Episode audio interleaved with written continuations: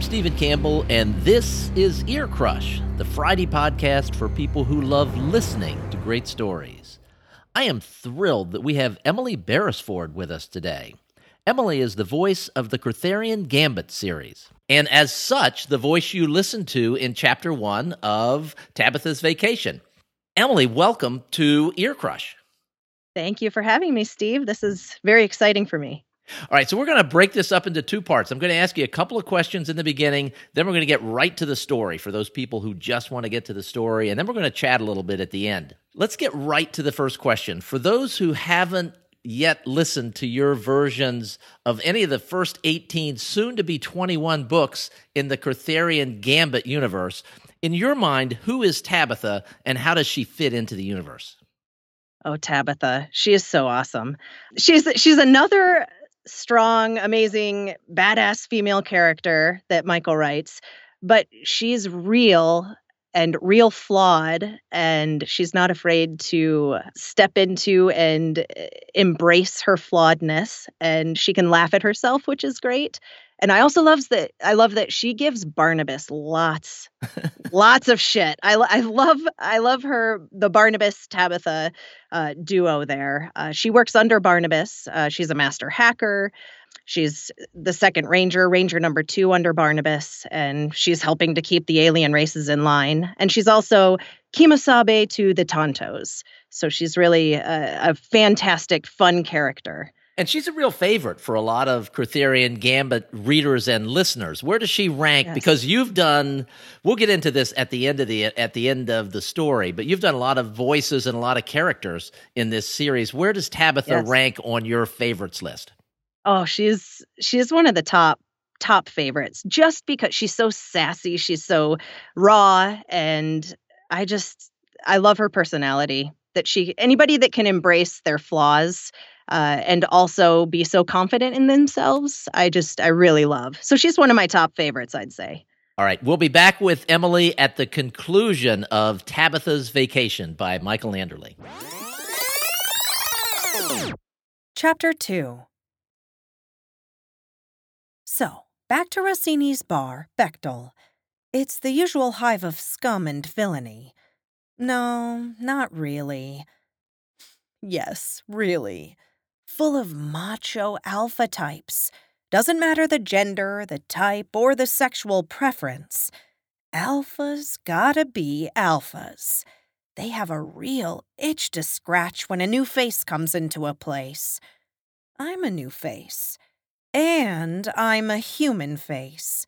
Most of this part of the galaxy are bipedal beings. Well, except the Queegerts, which I like to call Cuberts. They're a reddish orange with an undergrowth of brown. Nowhere as cute as the old video game from my world.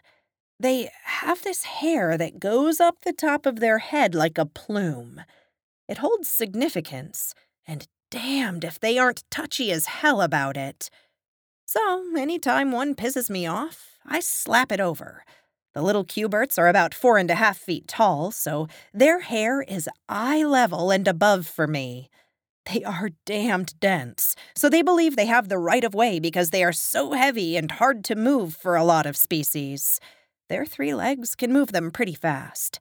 I'm only four foot four inches, but my nanite enhanced body can kick the shit out of a Cubert when I'm pissed which is normally any time they get in my way and babble at me to leave their presence. I tell them, once they land after I kick them, that I'm not in their immediate presence any longer. One time I had a green Cubert crawl back out of the trash can I had just kicked him into. He yelled at me to stand still, so I did. I waited patiently for him to pull off the rotten vegetables and drop them on the sidewalk outside the restaurant I had just left. He turned, lowered his head and his fancy hair, and started running towards me. He became a Cubert kickball. Two points for kicking him into the same can once more. Then stupid ass pulls himself out of the garbage and cleans himself yet again. I had plenty of time to decide whether to kick him or not, and decided this time I was just dense. So he comes charging, and I jumped over his ass. When I landed, I turned to watch him continue another 10 feet and headbutt a permacrete wall. The crack could be heard down the alley. I watched as he toppled over and lay prone on the ground. Permacrete 1, hard headed Cubert 0. I tell you this because while the bar was pretty empty when I got there, two drinks later, a Cubert comes walking in with that alpha walk that says he is hot shit. I started looking around for a large enough trash can to use for my goal and found nothing. Damn. Achronyx, message the owner of Rossini's bar and provide him a hundred credits. Put damages as the memo for the credit transfer. Yes, Tabitha. I waited and took a sip from my drink when a message came up. I turned on the viewer that displayed my messages directly to my eye. Huh. The owner of Rossini's was named Billet. Nice. I love names I can pronounce. It saves me and them a lot of heartache. Me because I can pronounce them, them because I don't change it to something I can pronounce.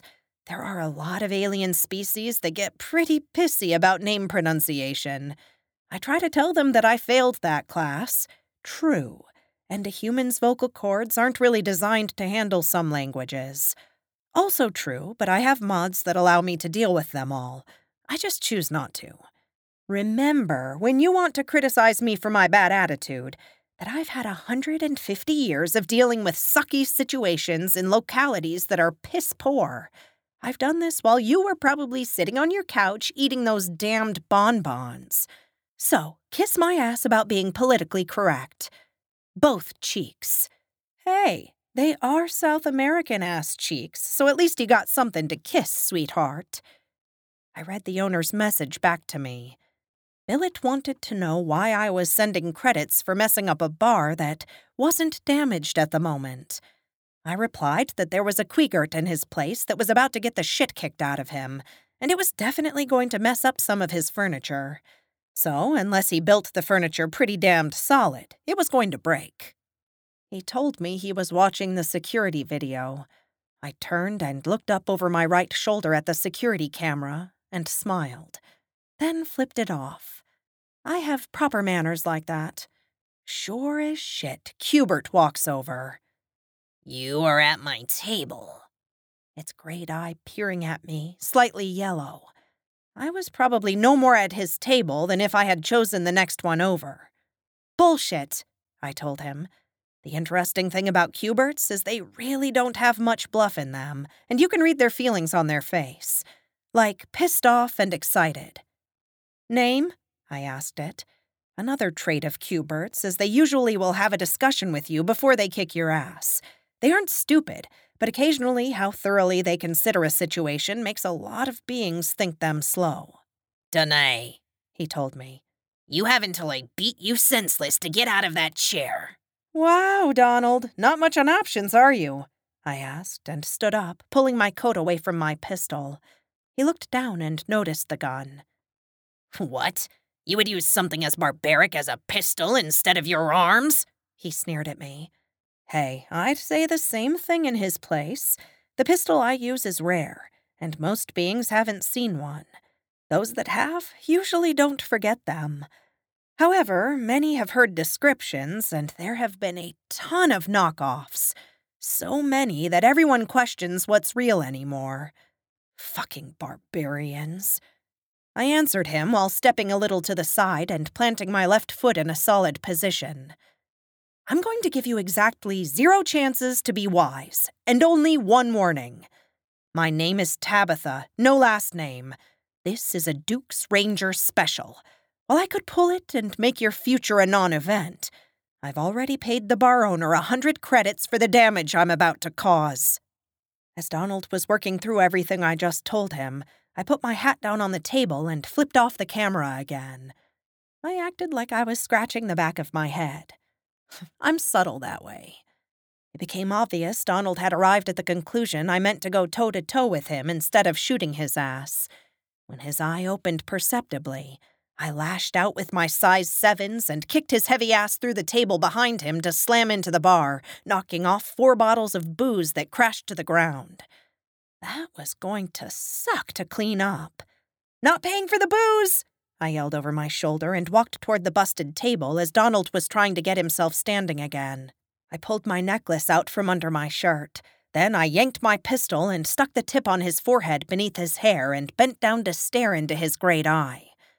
So, I kicked your ass across the floor, busted a table, four bottles of booze I'm not paying for, and I figure I probably have another 40 credits on my tab. Am I using that money to pay someone to drag your dead ass out of here? Or am I using it to buy you and me a couple of drinks while you answer questions from a Queen's Ranger? At that point, he glanced at my chest. Not because my tits impress him, although it is a nice rack.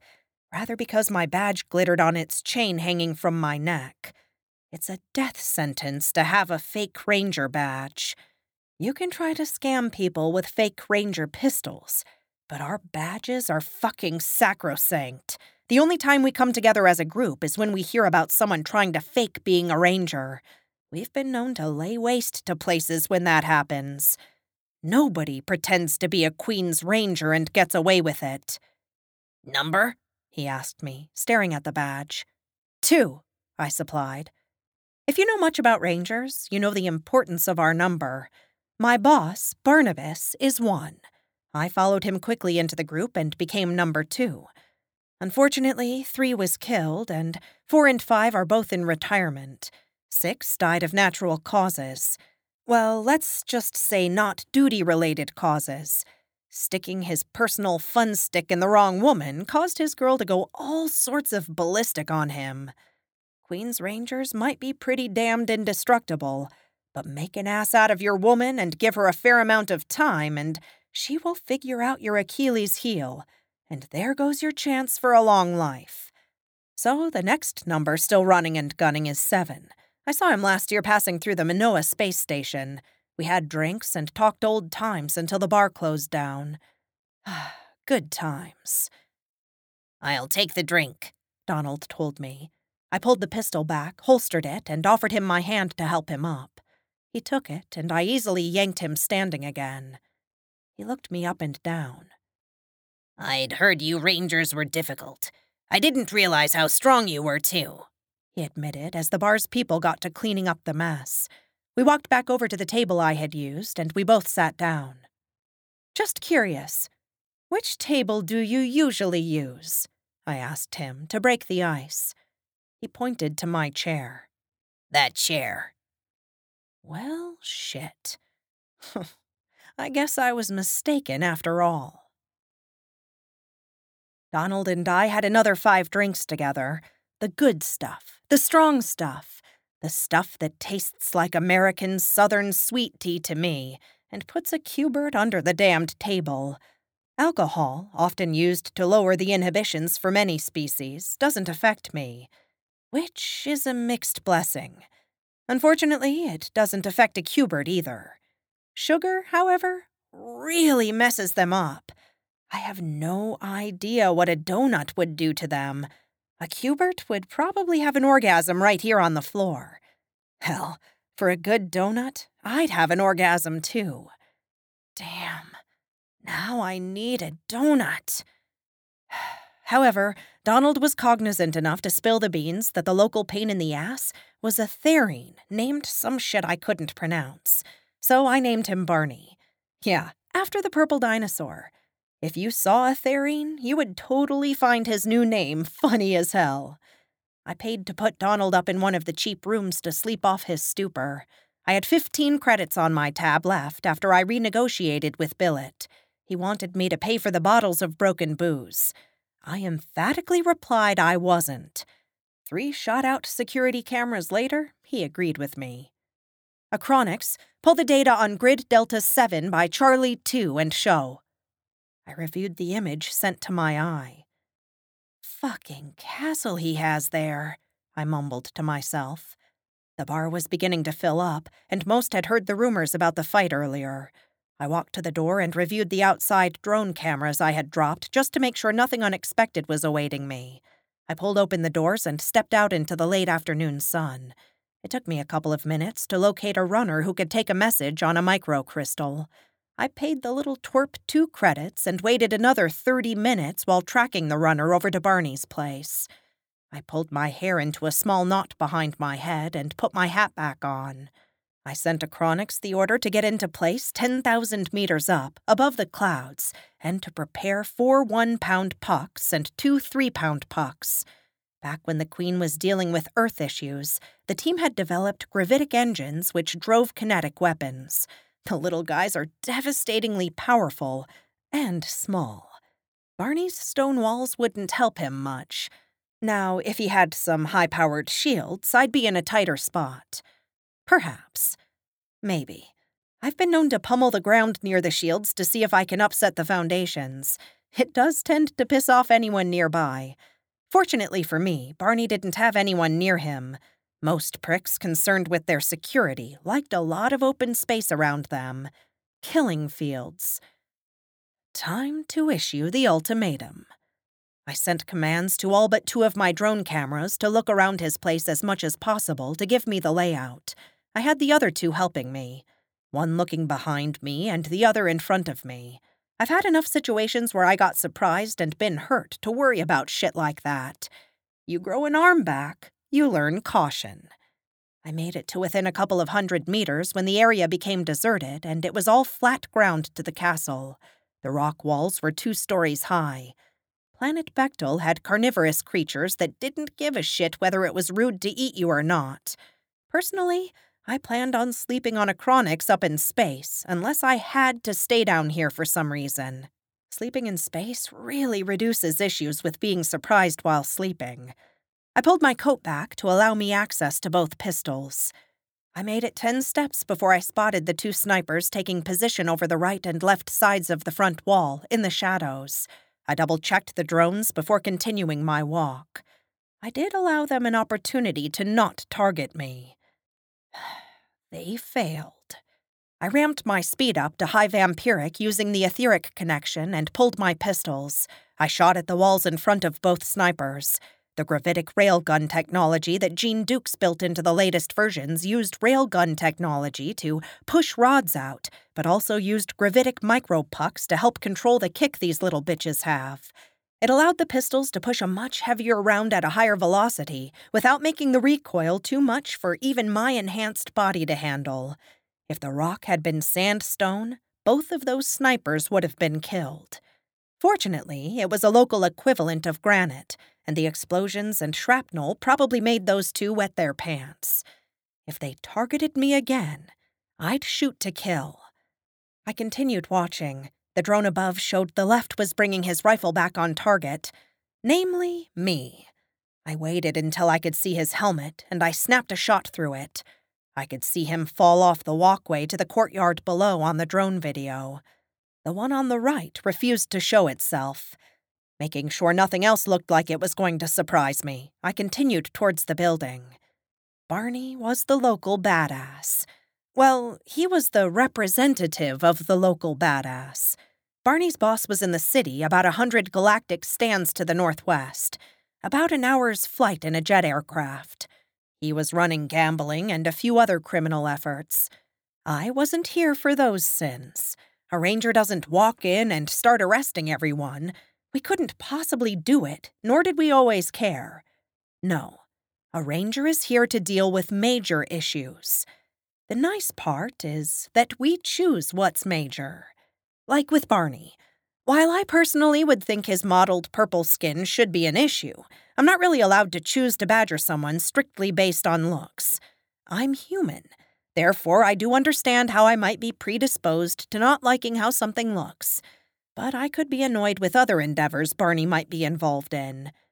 Especially the rumor that Barney was working in the slave trade. Once a planet comes under the Queen Bitch's jurisdiction, she will stop slavery. She's been known to start at the top and work her way down until the point is made. Slavery will not be permitted. Period. Fucking dot. On one planet, it actually took six levels of leadership before those in power understood she would condemn everyone until there was nothing left but slaves alive, and then they would be free anyway. Here, rumor had it, Barney was grabbing off-worlders who had come into town and weren't with a group. Someone off a ship that failed to go back in time. Or worse, was drugged to miss their ship. Usually, the females of species were the targets. The money is better for a female slave. Oh, that stuff pisses me off. As a female of my species, I'd rather not have that kind of attention thrown at me. So I found myself a minute later looking up at an 11 foot door. I sure hoped Barney was trying to compensate. I knocked on the door. It was made out of the local equivalent of ironwood. The only thing I accomplished was scraping my knuckles. Local carnivores had been known to figure out how to push open doors and occasionally break them down to go in for their food. Apparently, crunchy on the outside with screaming nougat centers is what these nighttime killers like. However, this hard ass door wasn't helping me at the moment. I figure they knew I was here. I could see from my eyes in the sky no one had come out of the main house to cross the courtyard. The guy I had shot was lying on his back on the ground. The other guy was peeking over the parapet with his rifle. I would have thought with his partner dying, he might have gotten the memo. Well, unfortunately, I don't give others many chances to get it right when it comes to my life. I unholstered my right pistol and dialed the slug throwing power down to three. Watching the sniper from my little drone, I waited until he had pulled his rifle from his eye to lean over further. I ducked out from under the door overhang and shot him between the eyes. His rifle dropped, but his body stayed up on the wall, half on each side, hanging there like a pair of shoes over a power line. Barney, I'm going to give you to the count of ten to be out here, opening your door for me, or it's going to suck for you big time. I screamed this in English, the intergalactic equivalent of a forgotten language. One, two, ten! I yelled before I reached inside my coat for a small sticker. It was square with a red circle and a button on it. I peeled off the circle and placed it in the middle of the door.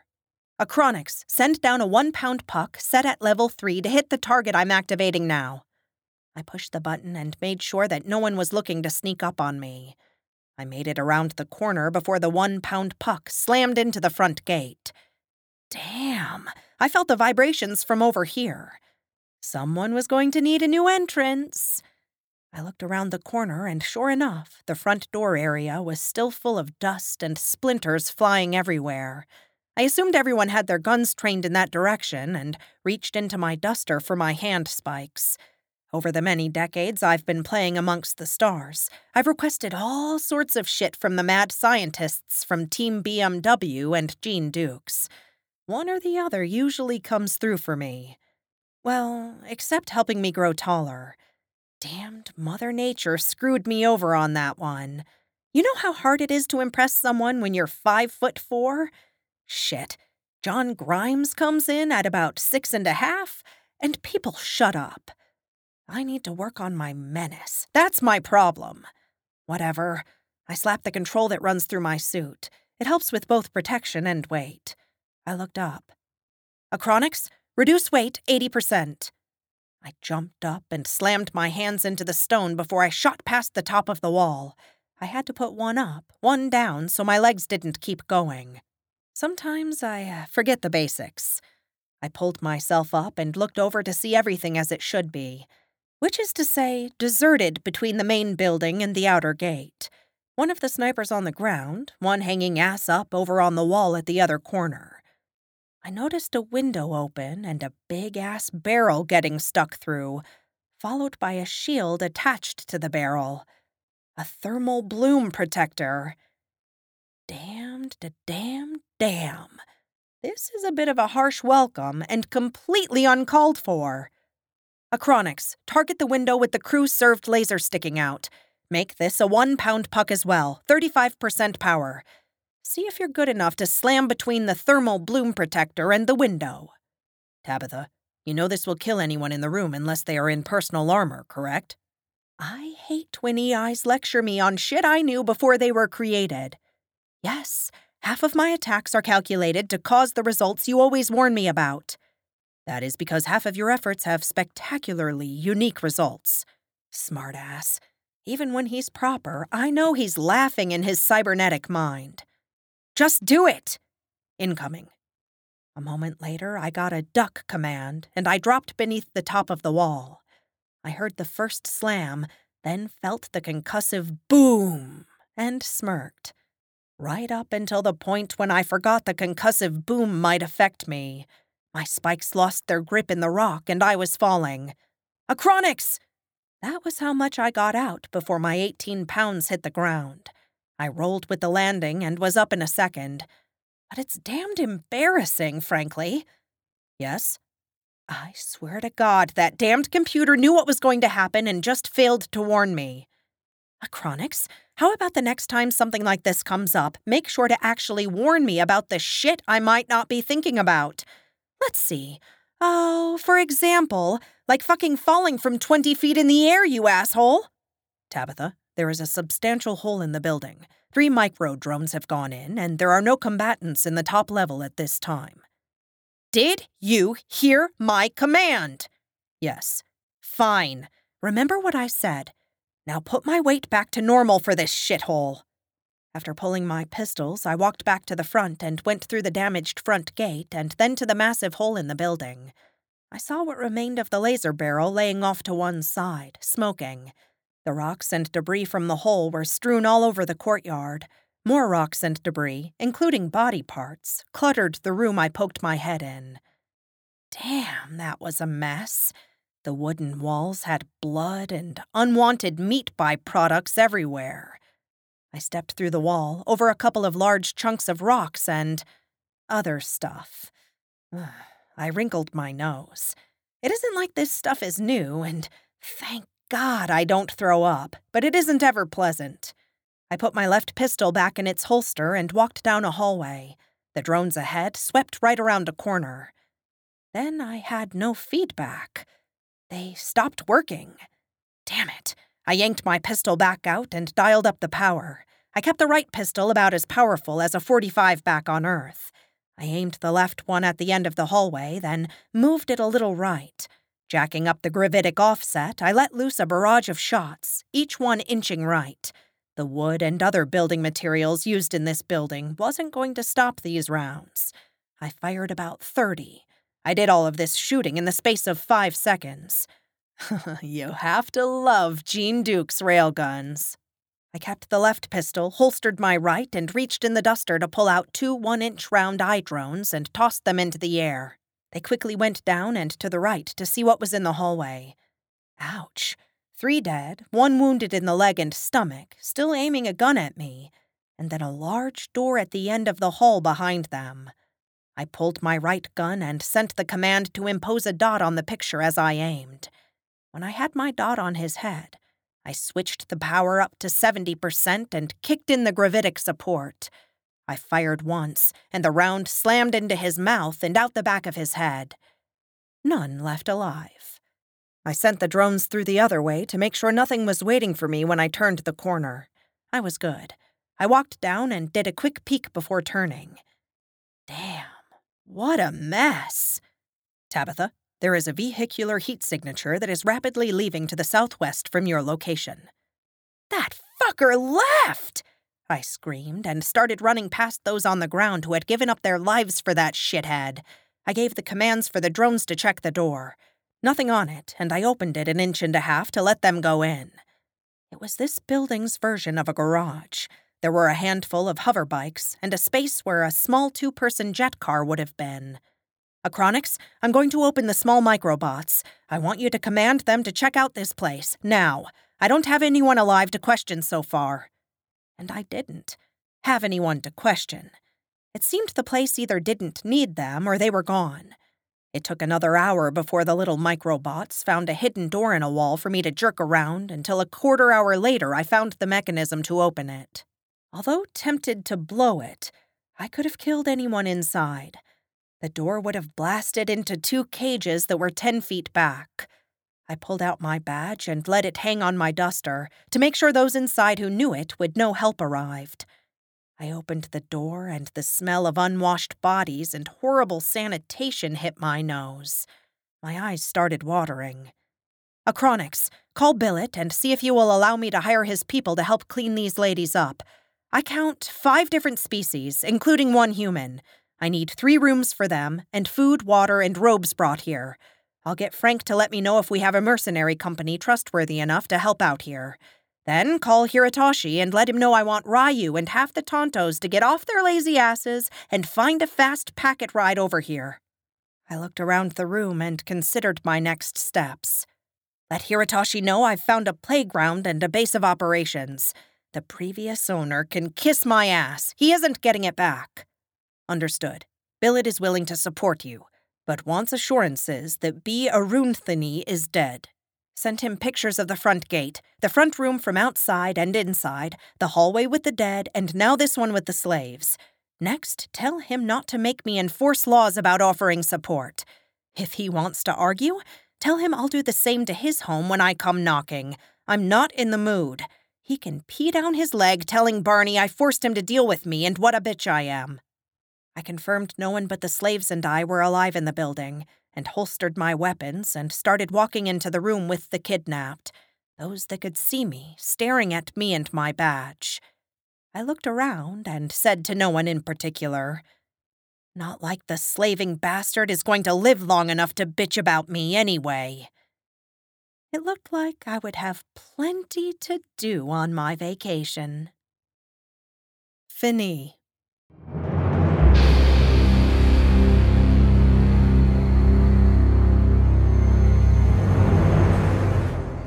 All right, so you've you've just listened to chapter two and the last chapter of Tabitha's Vacation, a short story written by Michael Anderle and narrated by the wonderful Emily Beresford. Emily, do you even remember recording this? I do actually, and I just uh, listened to a few minutes of it before we before you called me to kind of remind myself. But I do remember it absolutely.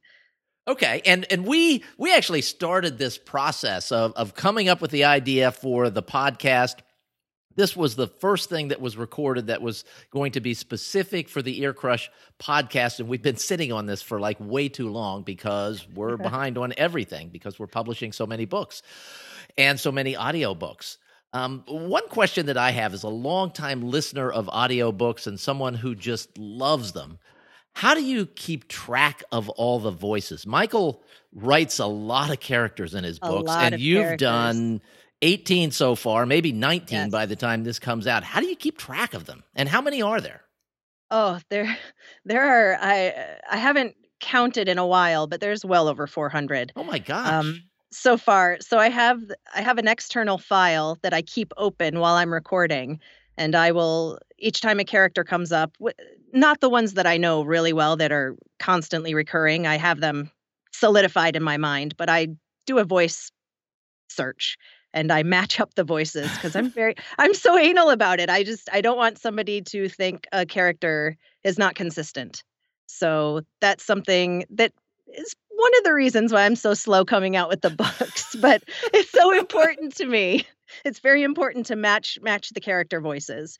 So I have probably four different files within those files when a character gets killed off or maybe they aren't going to be coming back. So I try to keep my main file smaller, but it's still really huge. And when you say file, you're talking about a digital file, a digital audio file. Yes, I have wave samples, little wave clips of the voices inside of a yes, a digital file. I don't have a paper file. I'm, I'm yeah, you're pulling through. it out. There's like yeah. five foot nine. yes, no, I has a tattoo. That. Yep. for people who are coming and hearing your voice for the first time here, we've got we've got 18 of these books out of 21 in the Kurtherian Gambit series. You mentioned that you occasionally catch flack for the speed with which these books come out because people want people who are listening want the next one yes. right after they finish the one that they've finished. And so, so let's kind of talk through the process of recording one of these books for you uh, and the time involved. Sure. Um, well, when I get the script, excuse me, when I get the script from you, I read through it once, uh, identify characters, and if there's new characters, I look up. What's been helpful for me are the artist sketches that you guys started doing oh, of the different great. alien I races. sent those, and I don't know whether they're useful for you or, at all. Oh, they're huge. Oh, cool. Because then well that helps me uh, visualize more even more than just from the words visualize a character voice and what the race might sound like so I spend a lot of time daydreaming while I'm prepping of for the different characters to come up with the voices. And hopefully they match, you know, a little bit of what what the readers picture when they're reading. And then I read through the book again and make all my notes to try to make recording you know a little more fluid. Now, so do not- I see those notes? Is that what I see that you No. sent me back? No, that's a different. That's a different file. Oh no! Okay, I sent I- you a, a way cleaner. it's way cleaner. I I have red marks all through pauses that I want to make, um, different ways I want my voice to sound, and different feelings I should be feeling uh, in the margins. So and what, my what margins are what we're Oh, talking about, or what what I was talking about, is that Emily sends me a, a version of her notes because no book is perfect. And the person who's narrating it is going to see things that no one else sees. So if she see, sees things like that, she sends me a version of the book with notes in it that that contain those. And I, I forget what program we use to do that, but it's pretty slick. it's I annotate and yeah, because literally I put every single sentence under a microscope, so I have that that benefit of having to speak it aloud each sentence. So I I noticed little tiny things that would probably slip through. Um, so that's helpful. Okay, and you do you remember how this all came to be? I know Michael. I was not involved when when all this started, and Michael Oh, connected I with you. that. No, Okay. when when he first connected with you, I was not involved yet. So how did that? How did he pitch this? Well, he actually put uh he advertised for it on acx.com Mhm. and you could send in an audition. And I hadn't auditioned for anything for a long time because I'd been really busy with other publishers, but I couldn't pass up auditioning for this series. It just it sounded like my dream series of this strong female snarky lead character. You know, I, I just she was everything that I've wanted to play, and that it was such a a large series was awesome because then I could really dive in and get to know intimately all the characters. And so I sent in an audition, and then I heard back from him, and we chatted back and forth for a while. Then it all came to fruition. It was amazing. I'm still flabbergasted that that I'm the one that was chosen. I'm so excited. you are the voice of Bethany So. Ann. Oh, it's just a dream. And we met in New York a few weeks ago at the Audio Publishers Association conference, uh, APAC. And Michael was there. There were a group of us there. And you told me this is the first time you've ever met one of your authors. Yes. I find that astonishing. and in over seven years i've only spoken to two on the phone and michael was one of them so um, it was it was incredible to be able to meet you guys face to face and it was you guys are really awesome anybody listening right now uh, stephen and michael are, are wonderful wonderful guys And I, I can't even begin to tell. I don't want this to become a mutual admiration society, Yeah, but I can't even begin to tell you how cool Emily is. I mean, when she she was she was nominated for an award at the Audies, which is like the Academy Awards for audio narrators. Unfortunately, she didn't win. Probably a mistake Oh, there. fine. yeah right But I mean, you were all dressed up. You were, I mean, you were like Emily Chic, and you wore light up shoes, i did which and was pants totally when there was a sea of gowns which that's okay but that's me you know i'm finally embracing uh who i am and how i'm comfortable and that was how it was and i love i love wild shoes i really do not fancy shoes but wild sneakers i guess i'll Yes. say yes. nothing with a heel you will never find me in anything with a heel And one So- other thing that was very telling about you as a person, and we're trying to get to know the narrators through going through this process. One other thing that to me was very telling about you as a person was, you know, you just met everybody for the first time, and we're all gathered around a table, and all of a sudden you're like, "I've got to go because my was it your son or yes my son. Your son was graduating from preschool and it was being live streamed?" Yes, my other my one of my brothers actually went because I was so crushed I had to miss it, and I caught so much flack from Michael Anderle for for watching a preschool graduation. But it was very important to me, and you guys were very gracious to let me skip out and have my big headphones on oh. over Oh. to the side. That was that was just absolutely awesome that that Oh. happened and that you were able to see it. It was such a delight It to meet awesome. you, and it's such Same it's such a treat to have you as the first narrator of the first story on the Ear Crush podcast. And I know we're going to hear more from you. Oh, this is so exciting! Thank you so much, Steve. Now I've got one last question before we sign Oh off, boy, and that is we're recording a few of these episodes ahead of time because that's what you do with podcasts. And then you release like two or three at once because it helps with the rankings and things like that. We don't have an intro yet. So if I ask you to record the intro for the show, would you do it? You know I will. Absolutely. awesome. If you, awesome. if you tell me what to say, it'll be great. That's the deal, right? You get the Yes. words and you say them. Absolutely. It would be my pleasure. Emily Beresford, thank you so much for being here. Where can people learn more about you? Well, I'm on Facebook, Emily Beresford Narrator, and we like to geek out about the Kurtherian Gambit series, and it's a lot of fun. Hey, and, if you listen to the Kurtherian Gambit series, go in and ask her when the next the next book is coming out because Yes, she please. loves that. constantly, please ask me. I actually do because it keeps me honest and, and working hard. And also emilyberesford.com, and that's my website. So All right, thank you so much for being here. It, it's been a delight, and I can't wait to see you again in Las Vegas at the Twenty Books Conference. me as well. Thanks, Steve. And thank you, Emily. Emily and I are actually going to be on a panel together at the 20 Books Conference in Las Vegas. So if you're going to be there, uh, please look us up. We'd, uh, we'd love to meet you. Before we close today, uh, we've got some cool things coming up this week with LMBPN Publishing. We have two new series that are launching next week. The first is coming on Monday. Title of the first book in the series is You Have Been Judged, a space opera adventure slash legal thriller in the new Judge, Jury, and Executioner series from Craig Martell. Think Boston Legal meets Judge Dredd in what some readers are calling an action packed and can't put down series. It's a little bit from the blurb. Meet Rivka Anoa, the Queen's barrister, a lawyer with a gift. She's five foot nothing with a 10 foot attitude. Rivka loves the law, but sometimes the system doesn't move quickly enough. You'll love following Rivka's adventures. No joke is misplaced, no alien too tall, and no one is above the law. You have been judged. I know a lot of you are familiar with Craig's work, but you may not know that Craig was a lawyer in a past life. Not that we hold that against him. We just enjoy his writing. And I, I think you're really going to enjoy this new series. The second new series that's coming this week is from Sarah Noffke and Michael Anderle. Uh, the first book in the series is Corruption, and the series name is the Precious Galaxy series. A little bit from the blurb.